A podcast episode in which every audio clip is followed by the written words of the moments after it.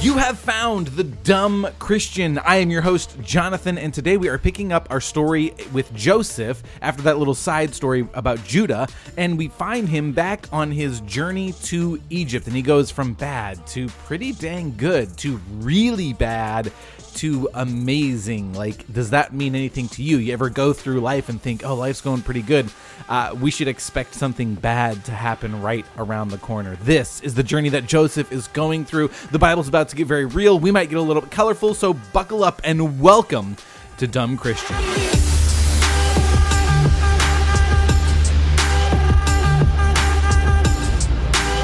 Okay, Joseph is 17 when he is sold into slavery by his brothers, to the Ishmaelites. Remember, the descendants of Ishmael. They take him to Egypt, and he is, you know, he has to walk the whole way, chained up to a donkey or a camel or whatever, and he goes from this position of love and favor in his family to slavery. Like, not just I need to make some money, because that was the pretty typical mode that people would sell themselves into a type of slavery to pay off debts. This was, I'm not ever getting back home. I would never know that life again. He's taken down to Egypt, put up on the, you know, the kiosk display, put on one of those spinning little spindle things to show off. And he's, you know, posing and all these different things as the people watch him like a spectacle and bid on him. And he's purchased by one of Pharaoh's soldier of what is he? He's an official of the guard is, I think, his title. So he's like in charge of the palace guards. Let's go with that. His name is Potiphar, and he buys Joseph. And Joseph was 17. I don't know how long he was on this journey to Egypt. I'm sure it was pretty straightforward. I don't know how many detours they made, but let's assume he's still 17, maybe 18. And he's sold to Potiphar, and Potiphar is pretty high up in Pharaoh's ranks. He's an important person in the palace, in charge of security, right? And he has this slave who very quickly seems to be very different from any other slave. Potiphar makes note of this and is able to recognize Joseph works hard. He cares about what he's doing. He is an honorable person. And Potiphar is actually like benefiting from the way Joseph is managing the jobs that Potiphar gives him.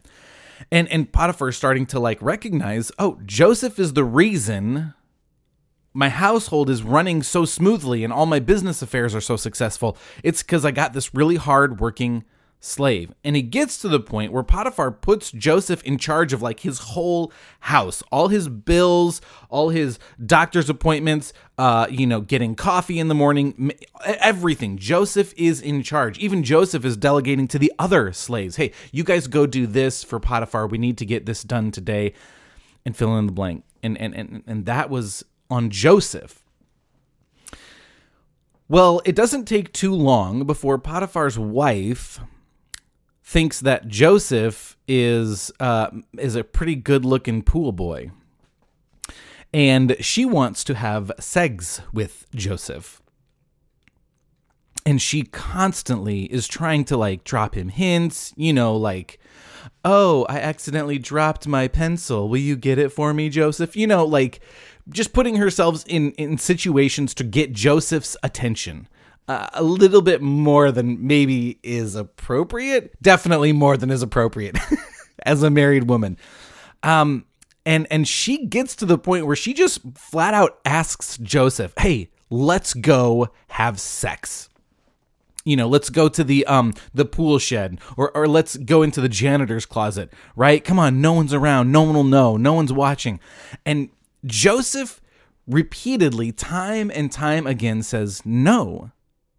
There's this interesting trend on like social media right now that I've seen when people are like, someone's like, hey, do you want to go get a drink? And it's like, sorry, I'm married. And they're like, no, you shouldn't apologize. You should be proud that you're married and say, no, I'm married. And so here we see Joseph not just saying like, oh, no, we shouldn't. It, you know, what if we get in trouble? What if we get caught? I don't want to offend somebody. He says, no, we're not going to do this. because it doesn't honor God.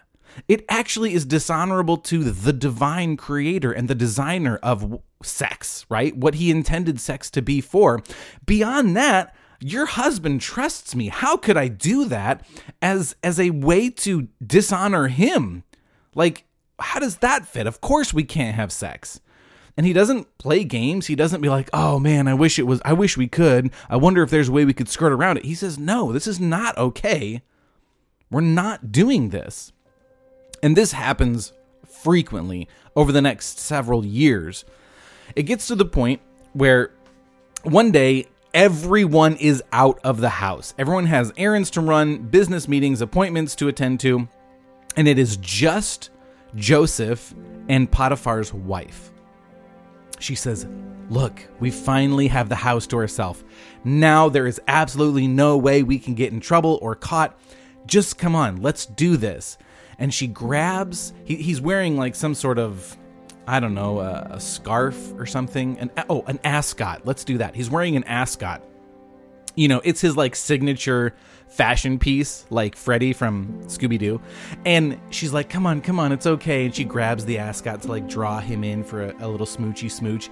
And he's like, woman, no! And throws his hands up and he's like, we're not doing this. How many times do I have to tell you? But she had grabbed the ascot, Joseph's signature fashion piece, and he flees the house because he says, I can't even like be here right now.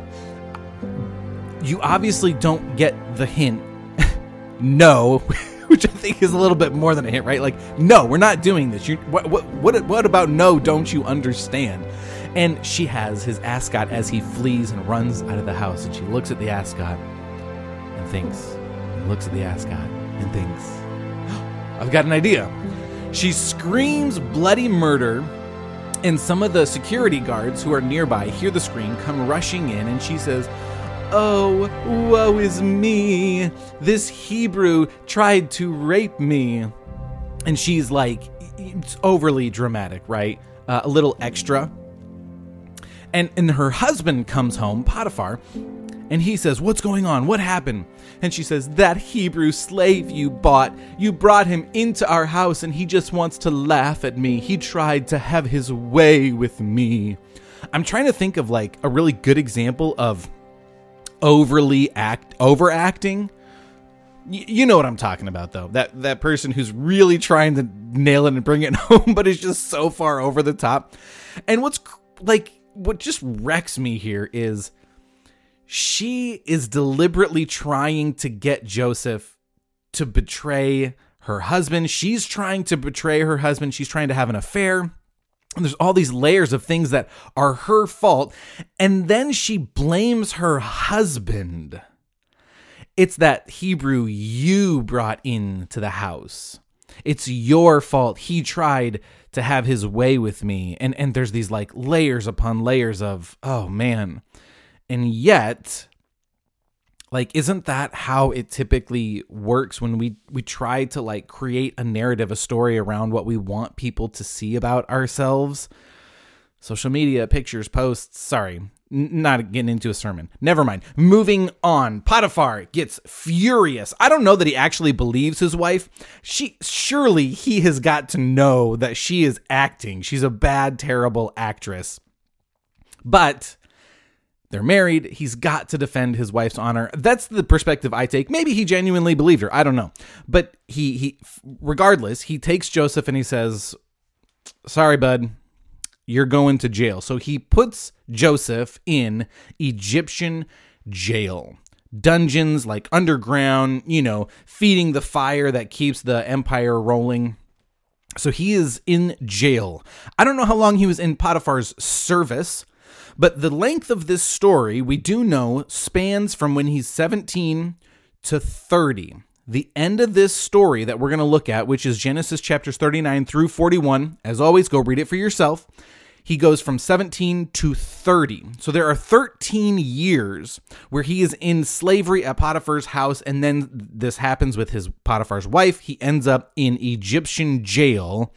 And somehow, some math happens where he spends 13 years in between those two positions. He goes from really bad, sold into slavery, to really quite good as Potiphar's servant. But, you know, whenever life goes good for too long, something always has to happen. Sure enough, it does. He ends up in jail. While he's in jail, prisoners have responsibilities, job duties. Hey, go shovel the shit piles, move the manure from one side of the prison to the other, and then back again. Hey, move these rocks over there. Go build a sphinx. I don't know. But whatever his job responsibilities are, Joseph seems to be really, really good at them. And not just like he does the job well, but he's an honorable worker. He's working hard, even for the taskmaster, the prison guards. They end up noticing, you know, well, we don't really know why he's here. I mean, they know why. They could look at his sheet, his rap sheet, and see, oh, he, you know, tried to have his way with Potiphar's wife. But that doesn't really compute because this guy is a hard worker. He does what we ask him to. He's honorable. He brings a work ethic unlike anything else we've seen in Egypt, especially among the prisoners. So Joseph moves up in the ranks in prison, becomes one of the most trusted people in the prison, not just among the prisoners, but the prison guard, the guy who's in charge, puts Joseph in charge of everything that goes on in the prison. Again, scheduling doctor's appointments, you know, organizing the work schedule for all the other prisoners. And Joseph is demonstrating behavior unlike any other around. And he's in charge, so he is, you know, bringing the prisoners their food or their daily rations. I don't know. Introducing them. This is going to be your cell. Okay, let me introduce you to Bill. Hey, Bill. And over there's a crazy lady. Well, one day, two people enter into the prison. Two people who were in Pharaoh's presence. Two people very important into the everyday goings-on of Pharaoh's palace. One of them is the chief baker. He is responsible. He's like Dave Ramsey. Not Dave Ramsey. Dave Gordon Ramsay? Who's the cook? Who's the guy who has a cooking show? That guy. And he's in charge of all the minor chefs, and he tells all the other chefs what to do, and he plans the meals and schedules when breakfast is and brunch and all this stuff. But he ends up in jail. At the same time, he is being escorted into jail. So too comes with him another person important in Pharaoh's house, the royal cup bearer. This is the guy who brings Pharaoh his cup, his goblet of wine when he's at the throne room. He pours, he refills his cup during meal times, and he brings him his royal pint glass while he's making rulings and judgments. But the Bible tells us that both the chief baker and the cupbearer, the royal cupbearer, pissed the Pharaoh off. And so he was none too happy with something that they did. So we're going to imagine that he had a really bad meal. It tasted off and he couldn't tell, is it the wine or is it the food? Screw it. Send them both to jail. He was having a rough day that day. And the, you know, lunch, the afternoon lunch just tipped him over the breaking point. So they end up in jail. Joseph escorts them. Here's your cell. And he comes back a couple days later, bringing them their food, and they look very sad. And Joseph says, "Why do you guys look so sad?" "Well, first of all, I'm in prison, right? But beyond that, I had a dream." So they both had dreams the night before, the chief baker and the royal cup bearer. The royal cup bearer is a little more willing to share with Joseph this dream that he had. And so he says, well, first, I'm in prison. Second, I had this really weird dream that I mean, the dream itself doesn't seem terrible, but just I'm unsettled about it. There's something about it that seems very heavy and weighty to me. And we've seen those heavy, weighty dreams before, right? When Jacob's ladder, and then when Jacob is called back to go to his father's house. And there's lots of dreams. Abraham had them, visions, right? There's something really significant about this dream. And Joseph says, okay, why don't you tell me your dream? And maybe the God of my father, the God that my family believes in, follows, worships, maybe he'll give me an interpretation to your dream and I can help you understand what it meant. So the royal cupbearer says, I dreamt that I was at this massive grapevine in a vineyard, and just this vine, it was overshadowing all the other vines, and on it shot out three different distinct grapevine branches, and on it grew these like really plump, luscious grapes that were just bursting with juice, and I was ready to make some delicious wine out of them. So what I did is I plucked the bundles off of the grapevine branches and I squeezed the grapes into Pharaoh's cup, and he drank it. And Joseph's like, oh yeah, I could see how that would be like a weird, what does that mean, dream? Because that's your job. That was your job, right? So what does it mean? And Joseph says, give me a second to process this. Okay. Your dream means that in 3 days, Pharaoh is going to actually bring you up out of the prison and restore you back to your position as royal cupbearer, and you're going to put his goblet back in his hand. You will be restored to your position and all will be forgiven. He got over his little grumpy, spat that he had, his temper tantrum. You will be restored. Well, the chief baker overhears this and he says, oh, I had a dream too, Joseph, prison guard, master guy. Can you give me an interpretation? Now, the chief baker, he's really disturbed, really unsettled, but because the cupbearer had a good interpretation of his dream, the chief baker thinks maybe I'll also get a good interpretation and maybe I won't need to worry as much as I am. So he tells Joseph, here's my dream.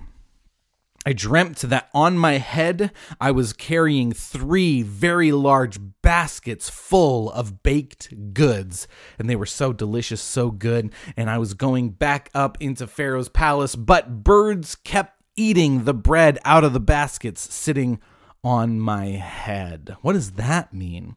And Joseph says, yes, I see. Okay, your dream means that in 3 days, just like the cupbearer, Pharaoh's going to bring you up out of prison, but he's going to kill you. He's going to remove your head, and birds will eat your flesh. What? Yeah. Sure enough, 3 days go by. Both the chief baker and the royal cupbearer are escorted out of the prison. Joseph doesn't know what happens. He's going to have to hear through the grapevine, later to find out what happens to these guys. But sure enough, it happens just as Joseph said. Pharaoh says to the cupbearer, sorry, I lost my cool. I'd like you to come back. You're going to be the royal cupbearer again. Continue to bring me my beverages of choice. But you, chief baker, I found out you tried to poison the cake. I don't know actually what happened, but something happened enough that Pharaoh decided royal cupbearer can be restored to his place, but the chief baker deserves to die. So Pharaoh has chief baker put to death, head cut off, and the birds ate his flesh. As the cupbearer and the chief baker are being escorted out of the prison, Joseph is telling the guys, hey, cupbearer, when you get up there, mention my name to Pharaoh. Let him know that I'm down here. Let him know that I'm a good hard worker. I don't belong here. He's like shouting like as he's being taken away. Don't forget me. Sure enough, chief cupbeaker, royal cupbearer forgets about Joseph. A few years go by. Joseph is still down in the prison, working his ass off to try and I don't know that he thinks he's getting out on good behavior, But he has found whatever situation he's in, he's resolved, I'm going to work. I'm going to put my all into this. I'm here. I might as well enjoy it. I guess. I don't know what he's thinking. That's the best I can come up with. Make the best out of a shitty situation. A few years go by, and Pharaoh ends up having a dream that is weighty and bothers him, and he can't shake it. And so what he does is he calls all the sorcerers and the wise men throughout all the land of Egypt. I want you to picture this if you can't already see it in your head, because sometimes it's easy for me to like read the Bible and kind of forget. I kind of put it maybe in like my Americanized view of things happening, but this is ancient Egypt, right? There's these grand open palaces. The Pharaoh's wearing makeup, half naked, whatever they're, you know, and he is saying, hey, come all you sorcerers, these people who have devised these magic tricks that can make them look like they have divine powers, or these people who are very wise, philosophical types, or you know, people who have claimed to have divine access to the gods, the wisdom of the gods. And he's bringing all these people, and there's this grand meeting. He shares with all of them the dream. Here is my dream. And there's this murmuring, this quiet murmuring. What does it mean? What is he? I don't understand. How does he have, what does he want us to do? Are we supposed to tell him how to? And he is desperate for the meaning of this dream. The royal cupbearer walks in because Pharaoh says, "Garçon, I want some sweet tea."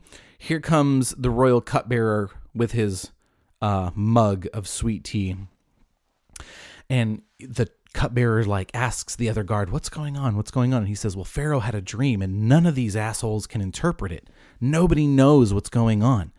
And Joseph says, "Oh," or not Joseph, sorry. The cupbearer says, "Oh my, I forgot." And he kind of like, shyly raises his hand like, "Pharaoh, over here." And Pharaoh's like, "What? What do you want, cupbearer?" He doesn't even have a name. And he says, "I kind of screwed up. Remember when you were really pissed off and sent the chief baker and I to prison? Yes, what about it? Well, when we were in prison, we both had dreams, and there's a guy in the prison who interpreted our dreams, and the interpretations were correct. He interpreted the baker's dream that he was going to die. He did die. He interpreted my dream that I was going to be restored. I was restored, and I totally forgot to like mention him to you. Sorry." And Pharaoh's like, "Oh, who is he? Is he still around? Is he still alive? Let's get him out here." So he sends guards to go to the prison. They get Joseph. They, you know, shave off his scruffy beard. They give him a cool haircut. They put him in some Gucci, you know, style. He comes in real fly, pretty fly for a white guy. And he walks into Pharaoh's presence and he says, "I heard that you can interpret dreams." And Joseph is like, "Well, Your Majesty, or your Pharaohness, I respect you. I just want to clarify, I can't. God can. Yahweh God can. The God of Abraham and Isaac and Jacob, my family's God, he can interpret dreams.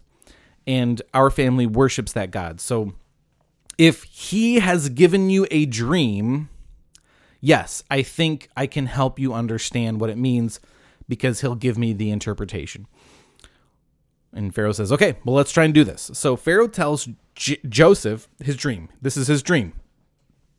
He says, "I was standing on the edge of the Nile," which is like the big river in Egypt. "I was standing at the edge of the Nile, and out of the Nile came these cows," like they were bathing, right? It's not like they just magic, I don't know. These cows walked up out of the water after having a bath, and they were big, plump. Oh, they were meaty. They were strong. Their coat was healthy and shiny. They looked happy. And these 7 beautiful cows came up out of the Nile. And then the sky changed, and it got dark and it got scary, and then 7 ugly, gnarly skeleton cows come up out of the Nile, and they like something out of a horror movie, just like open their mouth wide and just swallow, chomp down in one gulp. These each of the 7 gnarly cows chomp one of the healthy cows, and they're gone, they're dead. But even though they had just eaten this really ripe, juicy cow, you couldn't tell because they were still gaunt and bony and hideous looking. And then I woke up terrified, not knowing what it meant. You know, I'll never get back to sleep now. Cartoon sleeping. And then he goes back into his dream. I had a second dream, and this stalk of corn shot up. Oh, it was deep green, and it was rich. It was very why can't I think of what I'm trying to say? Anyway, it looked delicious, and it grew on the stalk 7 healthy, really full, plump ears of corn. So if you don't know what an ear of corn is, it's like corn on the cob, but while it's still, you know, wrapped in its leaves and everything like that. If you don't know what corn looks like, here, I'll put a little picture here if you're watching on YouTube. Bing! That's what a stalk of corn looks like. And he says, the 7 plump ears of corn were ripe for the taking, and they looked delicious. I wanted to eat them, but before I could grab one to eat it, these like ugly, gnarly looking ears of corn that didn't have any kernels, that the leaves were withered, and the silt on it was all gross, and it was everywhere. And those 7 sprouted up and ate the plump ears of corn, but you couldn't tell because they were still nasty, ugly, gnarly. And I don't know what this dream means. Joseph says, okay, I see. All right. Here's what your dream means. Yahweh, the God of my family, has chosen to reveal to you what he is going to do because he is sovereign over all the earth, even Egypt, where you worship these other gods. Yahweh is still sovereign. And he says what he's going to do is he is going to give you 7 years of abundance in harvest, in crops, in flocks, in clothing, in all the resources that can be produced. But in the land of Egypt, God is going to give you 7 years of abundance. And this isn't like he's going to give you 7 years that you've been used to producing the amount of crops and harvest. He's going to give you an overflow, more than you can possibly understand or appreciate. It's going to happen for 7 years straight. But then what you need to understand is the second part of your dream is there are going to be 7 years of the worst famine. No rain, no nutrients, no resources. Your animals aren't going to produce wool as well or milk as well. It's going to be so bad. The entire world has never seen a famine like this before. And it's going to last for 7 years. And Pharaoh's like, oh, I knew there was something weighty about this dream. I didn't know what to do with it, but wow. And Joseph says, and this just isn't like a maybe this is going to happen. Because you had 2 dreams that said 7 good, 7 bad, it's a doubling, and that means God is for sure going to do it. So what I recommend is that you place someone in charge of the harvest, the crops, everything, all the resources that Egypt can collect and save. Pick someone really, really wise, someone who's really, really trustworthy. Put them in charge so that they can save up enough grain and resources that will get not just Egypt through the 7 bad years, but the rest of the world is going to be knocking at your door because everyone's going to suffer from this. And as soon as they hear that Egypt has grain, they're coming here. So what we need to do is we need to be prepared to not just take care of Egypt, but everyone. So pick wisely. Joseph has gone from bad to pretty dang good, back to really bad. And in this moment, when he's 30 years old, it's been 13 years in slavery and in the dungeon, and Pharaoh says, you're my guy. You, Joseph, are going to be the one who's in charge of everything in the land. You will only be second to Pharaoh himself, myself. This is Pharaoh, giving the dictation. You will only be second to me. Otherwise, you're in charge of everything. This seems like an incredibly fantastic leap, but I can't help but wonder if it's because there is something about the work ethic and the attitude of, regardless of what condition I find myself in, regardless of the things that entice me, that look good, that I might want to participate in, there is a greater value. Okay, and now I'm talking to myself. There is a greater value in understanding the good that God has for him, and he wants to press into that, and he's going to press into it regardless of what circumstance he finds himself in. And that is Genesis 39 through 41. We're going to try and be clumping up the last segments of Genesis to get to, as we wrap up the story, because these chapters actually go into great detail about small events, and we typically kind of do a bigger overview.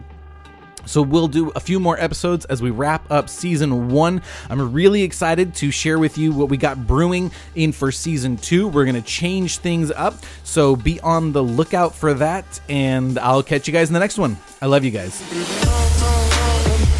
Yeah, anybody else just go like back and forth in life? It's good and it's bad and it's good, and surely there's something bad waiting around the corner. And we actually just might discover that there are some more obstacles Joseph is going to have to walk through even while he's in this really amazing role as second in command over Egypt. Check us out on YouTube, Dumb Christian Podcast. We have some exclusive content up there. Hit that bell so that you know when new content is dropping. I love you guys. I'll catch you later.